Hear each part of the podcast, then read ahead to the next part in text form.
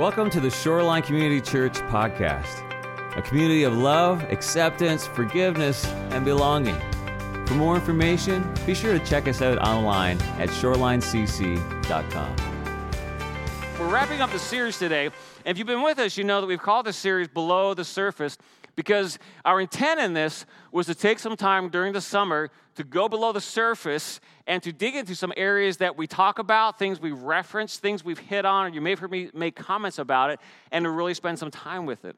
As a result, we spent three weeks on the Holy Spirit. Wasn't that just an incredible time of just digging in? And, and I was so encouraged to hear a lot of our new people just really digging into the Holy Spirit and what baptism in the Holy Spirit means.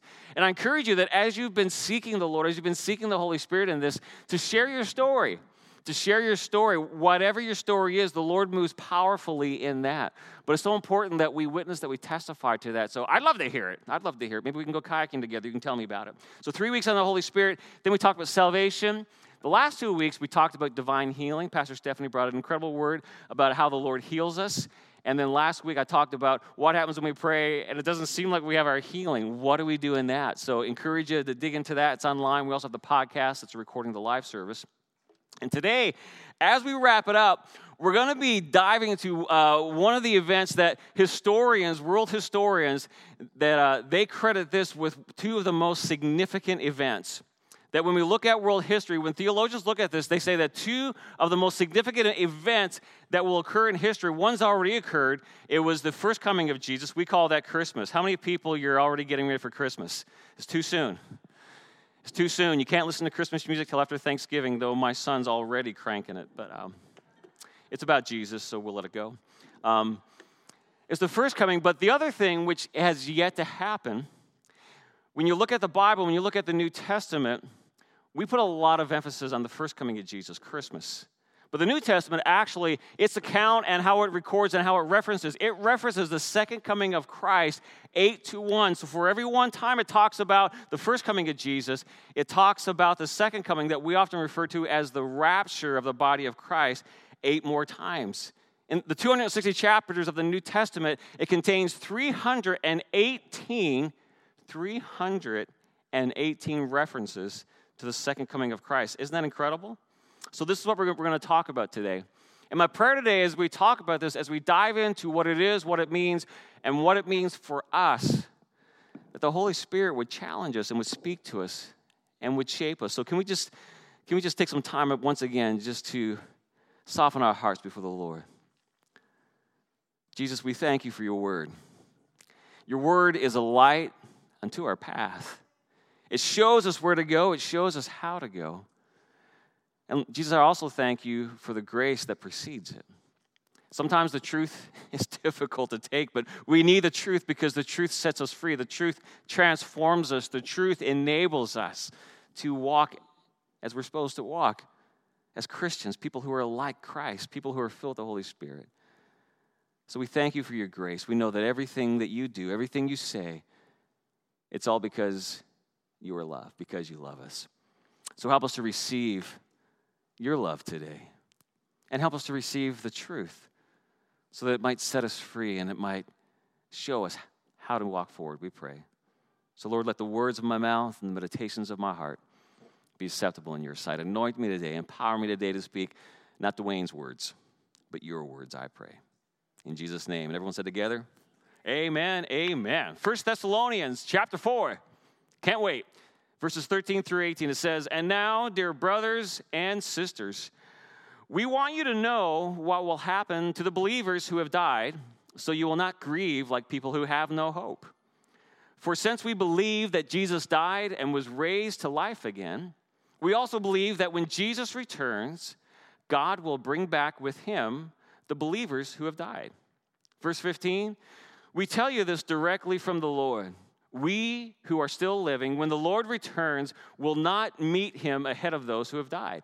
For the Lord himself will come down from heaven with a commanding shout, with the voice of the archangel, and with a trumpet call of God. First, the believers who have died will rise from the graves. Then, together with them, we who are still alive, all of us, and remain on the earth, will be caught up in the clouds to meet the Lord in the air. Then we will be with the Lord, how long? forever. Forever. And then Paul says, look, encourage each other with these words. These are encouraging words. These are encouraging words. And before I start diving into this, I want to give a book shout out to you. This is a book that uh, I'm actually walking through with a new disciple, which is incredible because what I found out is that as it relates to prophecy, a lot of times, I think especially my generation, we've backed off from it, right? But when, when I talk to new Christians, when I talk to new people that are the disciples, they love this and they actually ask me about this. So a great book that, that I've been studying and reading through, as well as many other on it. It's a book by Dr. David Jeremiah. It's called A Book of Signs. Wonderful book. It goes deeper, and it's a great overarching book, very accessible to read. So, highly recommend that today. And as you read it, if things come up in this, you're like, well, Pastor Dwayne said that. Well, that's where I got it. Dr. Jer- David Jeremiah. So, wonderful teacher. So, first of all, what is the second coming? What is the rapture? Well, when we talk about the rapture, uh, it is an event where, as promised, Christ returns for his church. This is for the body of Christ, right?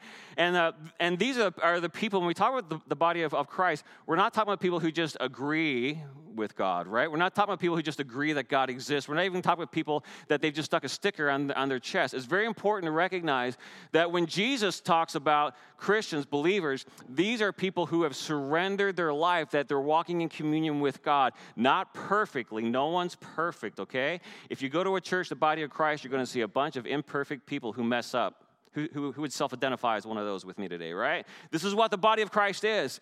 But he's coming back for all of those to return. It says that Jesus, that he will return and bring those who are following him to be with him in heaven. And it also, it also says that our, earth, our earthly bodies, these bodies that we have, that they will be changed into heavenly bodies, both living and the dead. Okay? And it says that these bodies will never die. And I'll think back again, right to the Garden of Eden. When God created us, He didn't create us with bodies that would die. That's not how God created us. When sin came into the world, when, when Adam and Eve disobeyed and they sinned, it brought that curse of death. Which one of the curses of death is that these bodies would die. The death of the body is a part of the original curse of sin. We see this in Genesis 2:17. And now the second coming, this is the time when Jesus comes as a conquering king to bring justice to the world and we receive our heavenly bodies. Hallelujah. How will this happen? Well, the Bible is very clear that it's going to be a big surprise. It's going to be a huge surprise. Jesus, as well as all the prophets, they were very clear that no one will know when it's going to happen. As a matter of fact, if you ever hear somebody say, I know when it's going to happen, you need to take three steps back and say, I'm praying for you, my brother, my sister, because, because Jesus doesn't even know. It says in the Bible that only God will know. So you need to back away from that and just recognize that it's going to be a big surprise. Because when someone says that they know, it's, it's going directly against what Jesus said, right? Jesus said in Matthew 24, he said, No one knows the day or the hour when these things will happen. Not even the angels in heaven or the Son, Jesus himself. Only the Father knows. When the Son of Man returns, Jesus said, it will be like it was in, the, in, the, in Noah's day. In those days before the flood, the people were enjoying banquets and parties and weddings right up to the time Noah entered his boat. People didn't realize what was going to happen until the flood came and swept them all away. That is why, that is the way it will be when the Son of Man comes. Two men will be working together in the field, one will be taken and the other left. Two women will be grinding flour at the mill, one will be taken, the other left. So you too must keep watch, for you don't know what day your Lord is coming. See, in this passage, Jesus also explains, he's explaining how it will be like an ordinary day, right? We might be standing in line at a coffee, doing our coffee, people getting married, all those normal things, playing, eating, all those things will take place. And the day of the rapture will have the appearance of a normal until suddenly this happens. And I think it's very important as the body of Christ that we lean into this and we don't try to pretend like we know something that we don't, right? For those of you who were growing up, you probably remember, right, that there was a book that came out 88 Reasons Why Jesus is going to come in 88. And then when he didn't come, I'm, this is not a joke. I got a new book for you 89 Reasons Why Jesus is going to come in 89. we lose credibility when we try to make things up. So it's very important that we don't make things up. If we don't know, we need to say, I, I don't know right?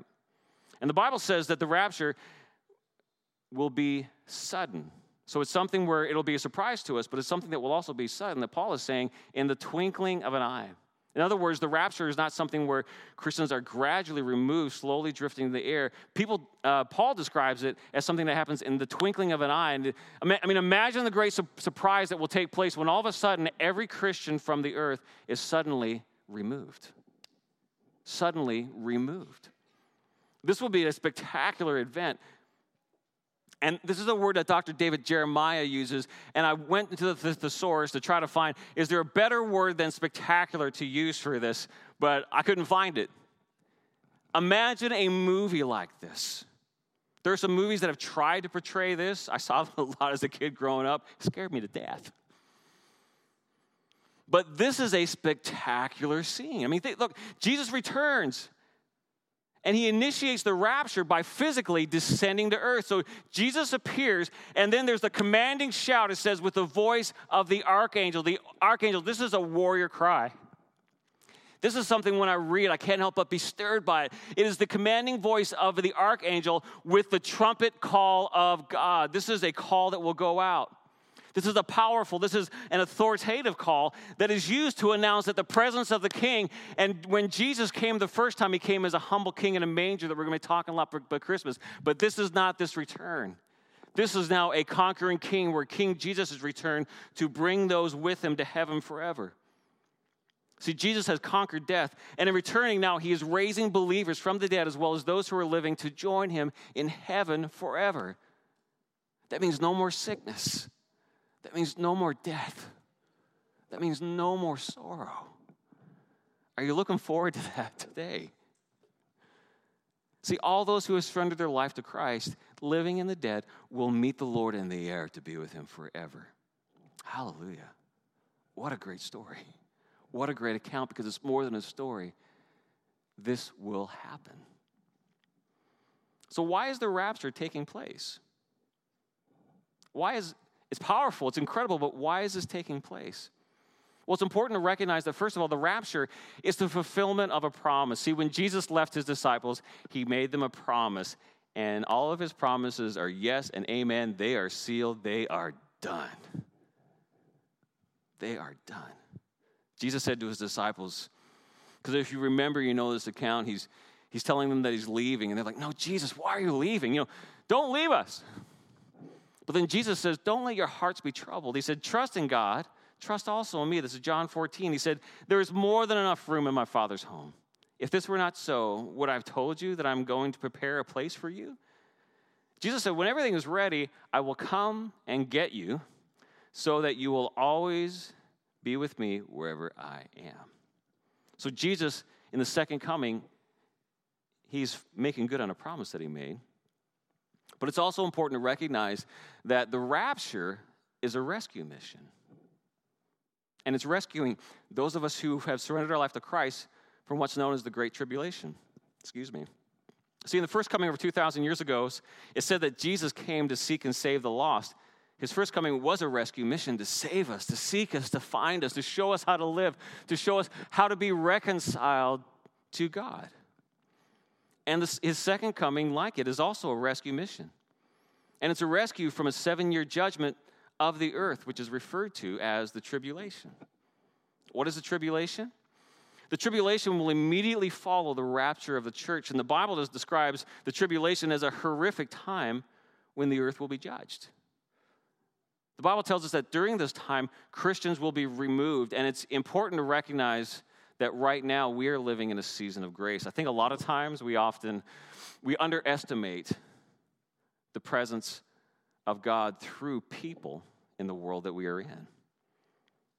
See, there's a belief that emerged during the Enlightenment era in the 18th century. And as Mark Sayers writes in his book, Disappearing Church, we're going to be diving more in, into this this coming fall, but he writes, he said, it was the belief that Western culture will flourish once Orthodox religion is jettisoned, that the relegation of Christianity to history's garbage dump will result in a kind of utopia breaking out in our culture.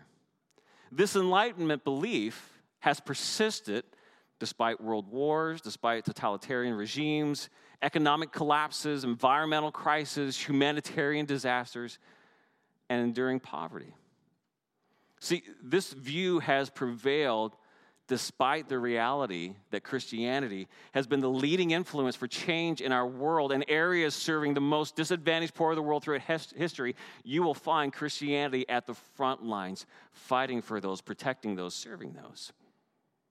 And in case you missed all that, this is, this is an, an ideology that's still here today that if we can just get religion out of the way, if we can just get Christianity out of the way, I recognize religion has a whole lot of baggage to it, but at the core, if we, can, if, we, if we can just remove Jesus from a culture, if we can remove God from a culture, then we will have the utopia that we desire. And historically, it doesn't work. When you remove God, when you remove Jesus, a culture collapses. It collapses on itself. This is one of the great lies of the enemy, and it's a view that is even pushed and believed today. I've heard that many times. And sadly, I've heard it from people that have never experienced God, they've never even tried God. I think it was Chesterton that said it's, it's, it's, not so much that Jesus has been tried and failed as much as that he's never been tried. I'm paraphrasing now, of course. He said it better. This is the great lie of the enemy. Because here's the thing the power of Christ, it moves through Christians. It moves through all of us. And I don't say that to exalt me because it's not about me. Believe me. But when the power of God is active through all of us in the world that we live today and it rises up, the Bible says that it, it rains on the just and the unjust. These were the words of Jesus. We see this in Seattle. Some of the people that serve the homeless and the poor in powerful ways are Christian organizations. And even organizations that may not even claim to be Christian anymore, they started off with Christians. Many of the hospitals that were built in hospitals in Seattle was built and established by nuns. There, there are these stories of nuns coming into the area and wanting to, they see these kids needing health care. They, they see people needing health care and actually going up into the woods, going to Mines area and talking to the Myers and going, you need to give money because your kid needs, the, needs some help over here. And these nuns would go in to these men who are working and saying, you need to give towards this. We need a hospital in the area. Don't mess with nuns. Why? Because their God compels them to these acts of good service. And so today, God's presence is active in our world, is active in our lives, even in the midst of the brokenness and the rejection of Him. See, the presence of God through the lives of Christians, it serves as a, as a restraining force, holding back the power of Satan in our lives and in places that we live. But when the rapture takes place, all the Christians will be gone. All the Christians will be removed. And the Bible instructs us that with that restraint lifted, Satan will unleash unspeakable horrors upon the earth. And I say that with a lump in my throat, not because I'm worried about me and my salvation, but I think about so many that I love that are so confused on this point. And I've prayed, Lord, help me to communicate this well. Not from a place of fear, from a place of love. Because, see, Revelation 6, it goes into great detail, more than I can even begin to share today. But when we look at Revelation 6, the, the detail that it goes in, it shows that following the rapture, that ecological disaster on a scale never known to man will take place. Unprecedented famine, disease, and possibly nuclear war will sweep the planet, culminating in the war to end all wars that the Bible calls Armageddon. More than 1 billion people will lose their lives as Satan wreaks havoc upon this planet.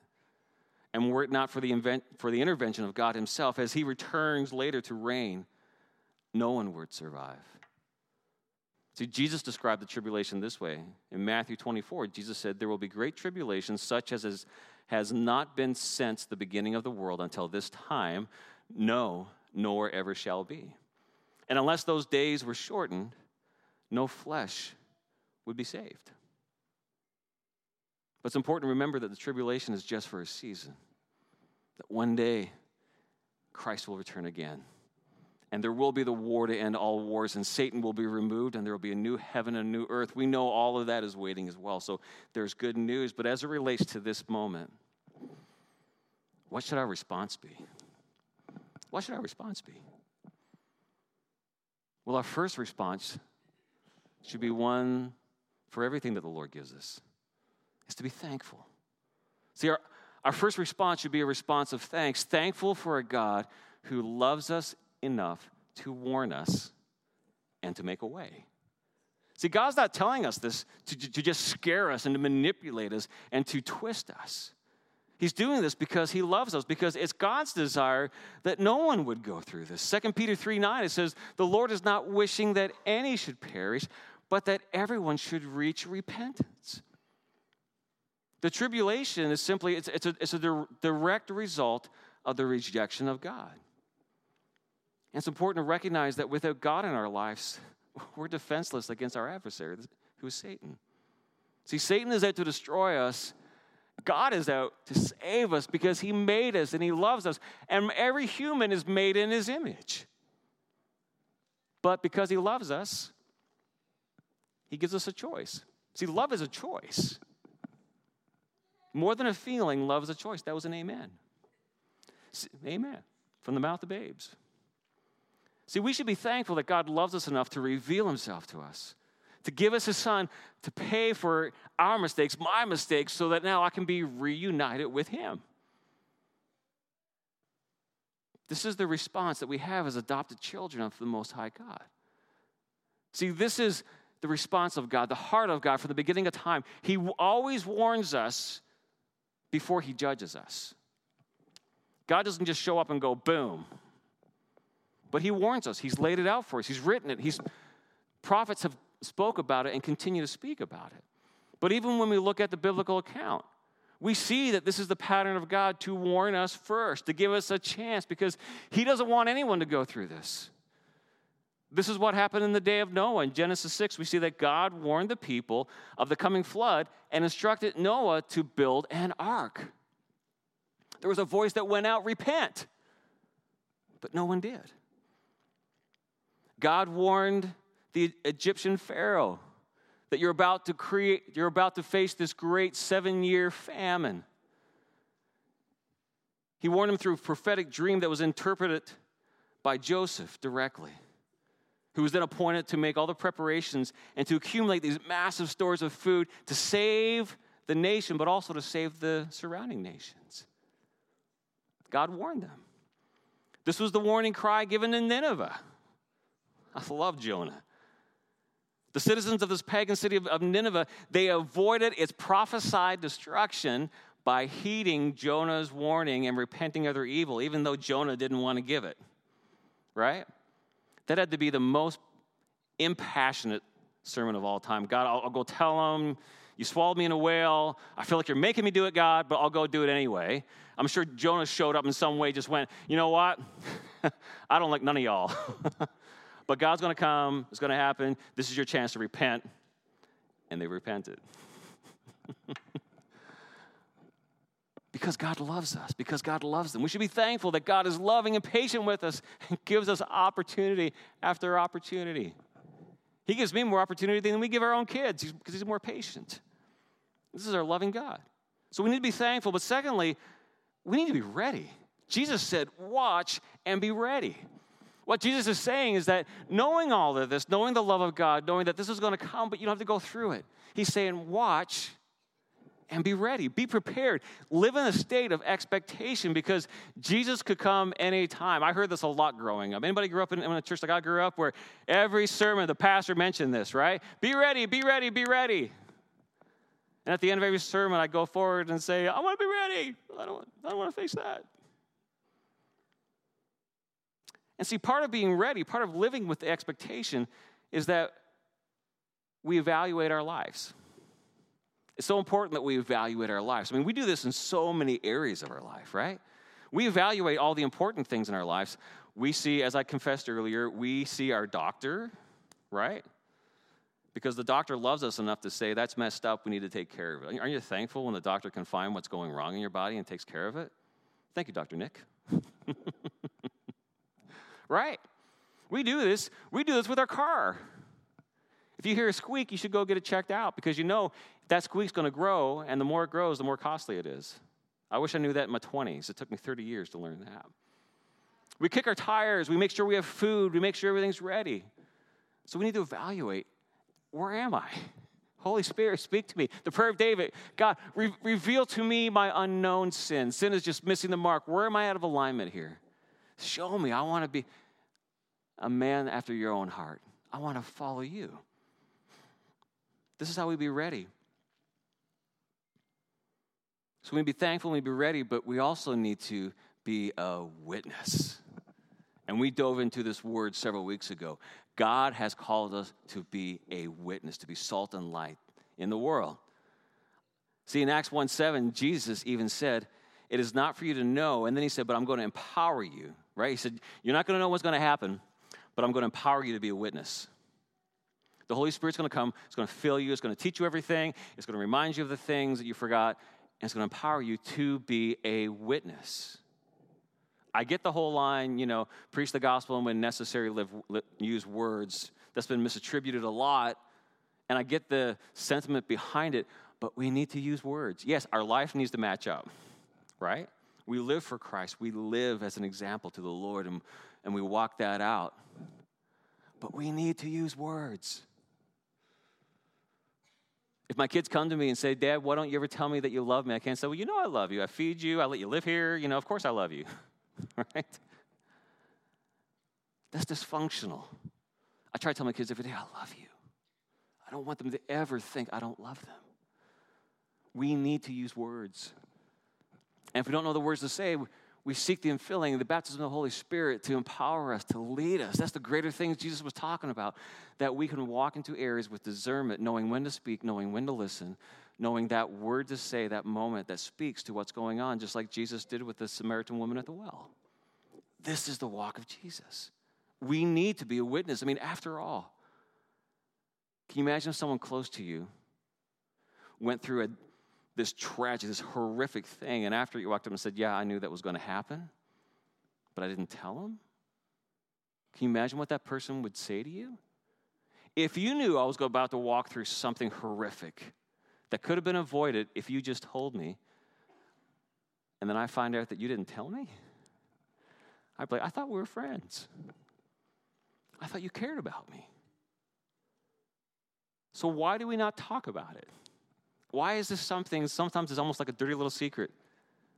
Right? We want to say, God loves you, God loves you, and He does, God's here for you, whatever, but we don't want to talk about this. Why do we not want to talk about this? Well, I know why I don't want to talk about it because it was used as a stick to beat me over the head as a little kid. I, I shared earlier, I heard about this all the time. Turn or burn, right? If you were to die tonight, what's going to happen to you? Dwayne, are you going to go to hell? Probably. you know, I'd run. I, ser- when I say I went to the altar every time, I'm not kidding because I was scared to death. That's why it's grace and truth.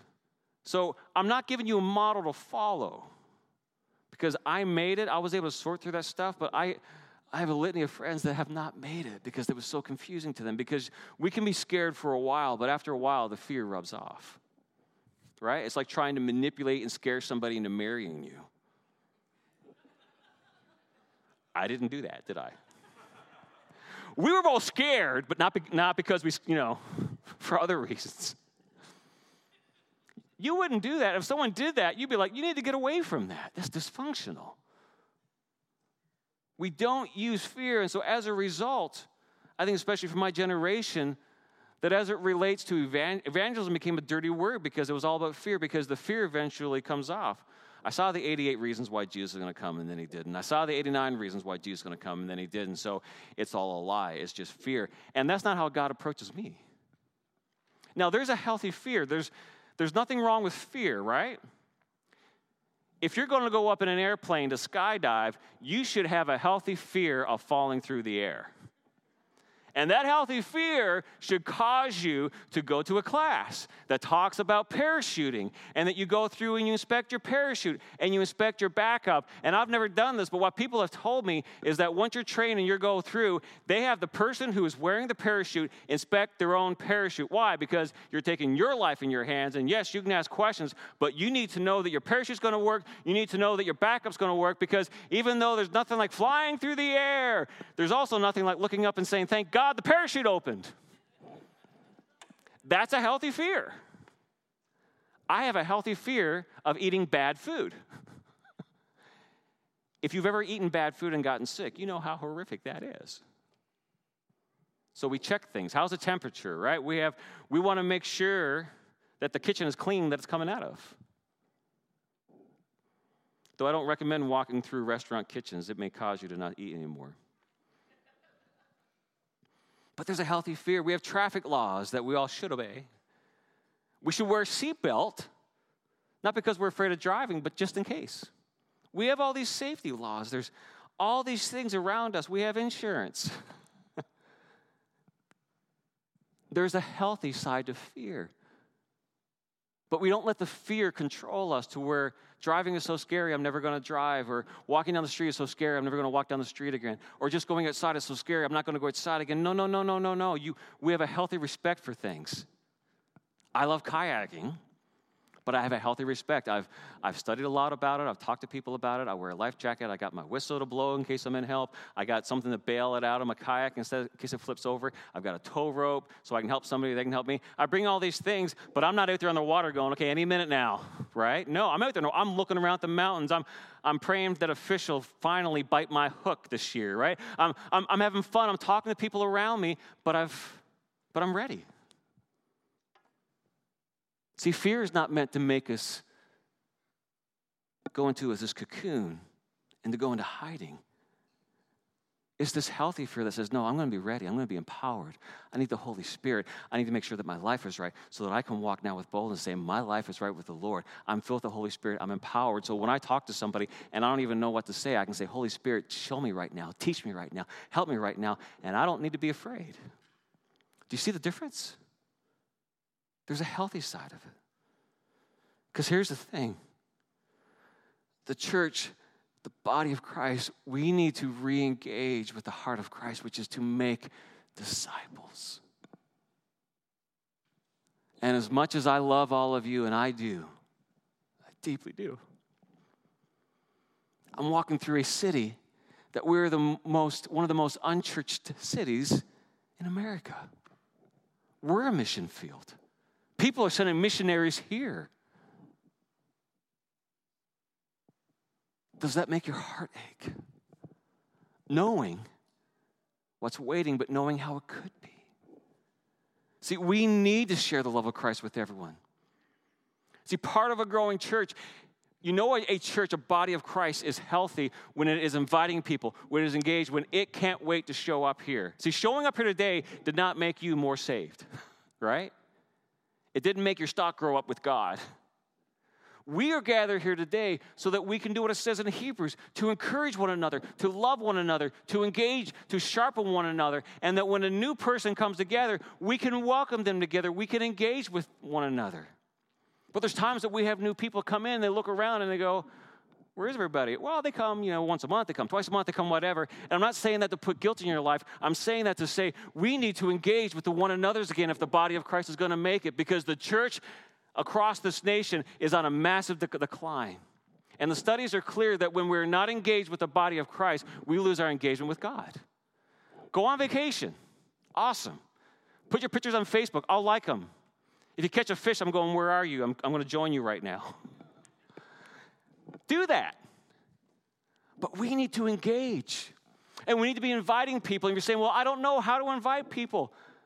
Holy Spirit, Try it. Are you going to make mistakes? Yes. I have made mistakes in sharing the gospel. that I've gotten off the bus and I've literally fallen to my knees and said, God, forgive me. Forgive me. I wish I did better in that. You know what the Holy Spirit said? Nice try. Okay. Now, next time, I want you to get on this bus and I want you to go over here and I want you to ask this guy about his shoes. I'm not kidding. If I don't step, I don't learn. Okay? And I'm like, at least I didn't take a sword like Peter, no offense, Peter, and cut off somebody's ear. But if I do, Jesus is going to come along and he's going to heal that ear. now, be wise. I'm not saying reckless, but sometimes we're so afraid of making mistakes we don't do anything. Try something. Try something. Engage in a way. Volunteer with one of our local missionary movements that are doing things and saying, I want to learn from you. I want to, I want to volunteer with community dinners. I want to volunteer with Olive Crest to, to reach out to, to foster families and foster kids. And I want to learn from them, or I want to go with UGM, or I want to go with Bread of Life, or Pastor Dwayne is doing a prayer walk. He's going down the bus. I want to go along with him and just kind of see what's going on. And at the very least, we'll have great coffee along the way, the best coffee along the way, because that's where Jesus is. Try something, do something. Get with people and pray and say, I have people in my life that I'm praying for. Would you pray with me? Would you and God, help me, show me in this. See, the Holy Spirit has empowered us to do this. Invite somebody to come here and sit with you. Invite somebody next week. Would you come? We invite people to Mariners games. We invite people to Kraken games. We invite people to our favorite coffee houses, to our favorite restaurants. We invite people to our homes if this matters, invite, find somebody. And you're like, I don't know who to invite. Holy Spirit, guide me, direct me, bring somebody into my life. I've prayed for friends that the Holy Spirit has brought into my life. I've prayed for opportunities to share the gospel, and the Holy Spirit has done this. The Holy Spirit is faithful. We need to grow. We need to grow. We need to apply. Faith without works is dead. See, we grow dramatically in our walk with God when we join his mission of telling others about Jesus and invite them to join us in our pursuit of Him. You want to grow? Do this. This is what Jesus did. I mean, think about all the times. Jesus, He sent His disciples out and they came back and they said it didn't work. he gave them a few pointers. He didn't bench them. He said, no, no, go. And not to harp on Peter, but I mean, Peter made so many mistakes that he thought he was disqualified, and he, he, he just went back to his day job. Jesus went to Peter, and he found him. And he blessed him. He said, You know, Peter, I can bless this. Did a catch like they never had before. Peter, I can bless this. I can, I can make you the world's greatest fisherman, but you're called to be a fisher of men and women. This is your call. I know you think that you've disqualified yourself. You're never disqualified with God because the moment you turn your heart to Him, you're made right in His sight instantly. The rapture happens suddenly, your salvation happens suddenly. it's in that moment, filled with the power of God. And now He says, Go. Faith without works is dead. But here's the thing if, if you want to experience the resurrection power of Christ in your life, in order to experience the resurrection, you first need to experience death. Resurrection comes after death, and the death is me. Dwayne needs to die. And a lot of times, one of the biggest things that needs to die in me is insecurity. I can't do it. God, you shouldn't use me. Use somebody else. I want to, but what do I have to offer? Anybody like that? Probably most of us. And then Jesus says, kill it, and I will raise you up. That's why Paul said it's in my weakness. That's why he, he begged the Lord three times to take away that thorn in his side. And then Paul came to the conclusion of, you know what? I got a pride problem. This keeps me humble. I will celebrate this. I will be glad about this because I want the power of the resurrected Christ in me. Amen. Amen. If you want that power of Jesus in your life, just, just stand. Just stand with me today. Let's all stand over this place. Let's seek the Lord. The Lord is moving in this place. The Holy Spirit is speaking to us. Holy Spirit, speak to us. Show us. You've revealed your love to us. You revealed who you are to us. You revealed the future. You revealed your rescue plan, and you've revealed even what happens after that a new heaven and a new earth. So, Lord, show us what we need to do now in this moment. And two things. One, the first question is, where are you? Am I ready? This is an evaluation. That if Christ were to return today, are you ready? Do you want to join him? Not based on fear, not based on Pastor Dwayne just really giving it to you. But you want to be with Jesus. You want to be with the God who made you. In this moment, it's simply as you acknowledge who Jesus is, as you confess your sin, the rejection, the ignoring, the failure to follow Christ, and asking Jesus to forgive you. And then committing your life to follow Him, that dying to yourself. If you want to do that, this is simple prayer. It's not about the words, it's about your heart. Just, just repeat after me Jesus, I believe you are the Son of God. Believe you love me. I believe you made me. Forgive me of my sin. Forgive me of rejecting you. Forgive me of ignoring you. Forgive me of failing to follow you. I give my life to you. We can all pray that. Can we pray that? I give my life to you. I surrender to you. I follow you. I give you my fears. I give you my insecurity. I give you my pride. Kill it, Lord. Destroy it, Lord. And fill me with your presence. Fill me with your life. Holy Spirit, fill me and empower me to do your work. In Jesus' name. Amen. Amen. Amen. If you pray that prayer for the first time, the thousandth time, tell your story, tell us, connect with us. We have a Bible for you. Heaven is rejoicing. That's step one. And now we move on to step two. Who has God called me to reach? Who are you praying for in your life? Are you praying for people at school? Are you praying for people at work? Are you praying for people, whatever your circle is? As the worship team leads us, this is the house of prayer. I want you to engage with somebody. I want to invite you to come up. We have prayer teams here to come up and pray and say, you know what, I'm praying for this in my life. Maybe there's a fear and you want them to pray with you. Or I want, can, can we pray together? Can we join together for this person, this family member? You may want to get in a little circle where you are, circle up and say, God, save my family, save my coworkers. But let's take some time to respond, to allow the Holy Spirit to move in and amongst us. We also have communion. Communion is a great time in our life to recognize that Jesus died and he rose again. He sacrificed for us. But communion for me often recognizes that if I want to experience that resurrection, I need to die. So many times when I take communion, I say, Lord, let this be gone from me. Let this be removed from me. Take away whatever it is. It's confessional time. Forgive me of this. But let's engage. Faith without works is dead. Lord, we build our life upon your love, the firm foundation, and we put our trust in you alone. And Lord, that last word, I will not be shaken. Lord, what we've heard from you today, Holy Spirit, what you've spoken to us today, let it be so firmly implanted in our lives that it will never be shaken. Lord, that we wouldn't let it be reason, we wouldn't let it just be pushed to the side. But God, let it be enacted in us. You're doing a work in us. And Lord, we are in such an incredible area, an area that they're hungering and thirsting for. I think of what Paul said that they're worshiping the unknown God.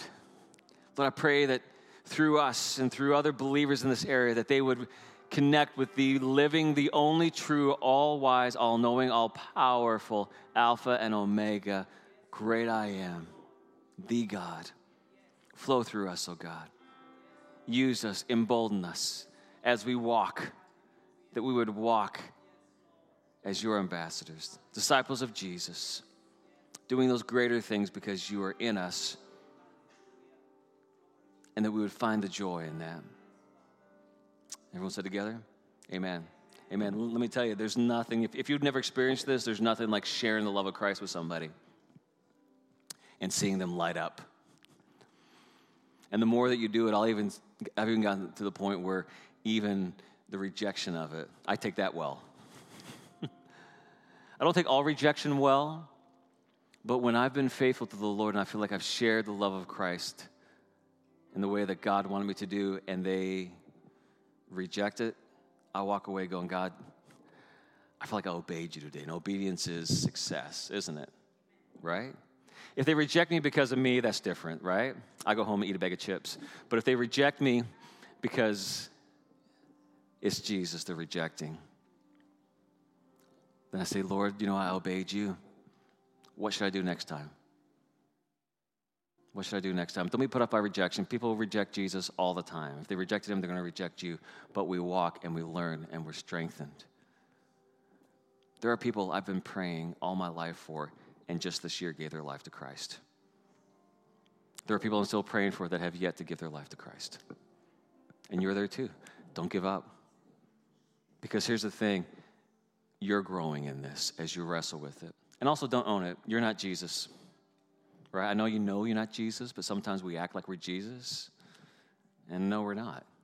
We're called to obey and to walk and to find the success in obedience. Amen? Amen. Thank you for joining us today. Uh, don't forget, next week is we're worshiping outdoors, so bring, bring your favorite iced coffee or ice whatever, right? September is a great month here in Seattle, so summer is still kicking, and, and the kids are in school. That means you can do more stuff, okay? So um, just have, have fun, enjoy, enjoy the sun. This is our benediction. Let's say this together. May the Lord bless you and keep you. The Lord make his face you and be gracious to you. The Lord turn his face towards you and give you peace.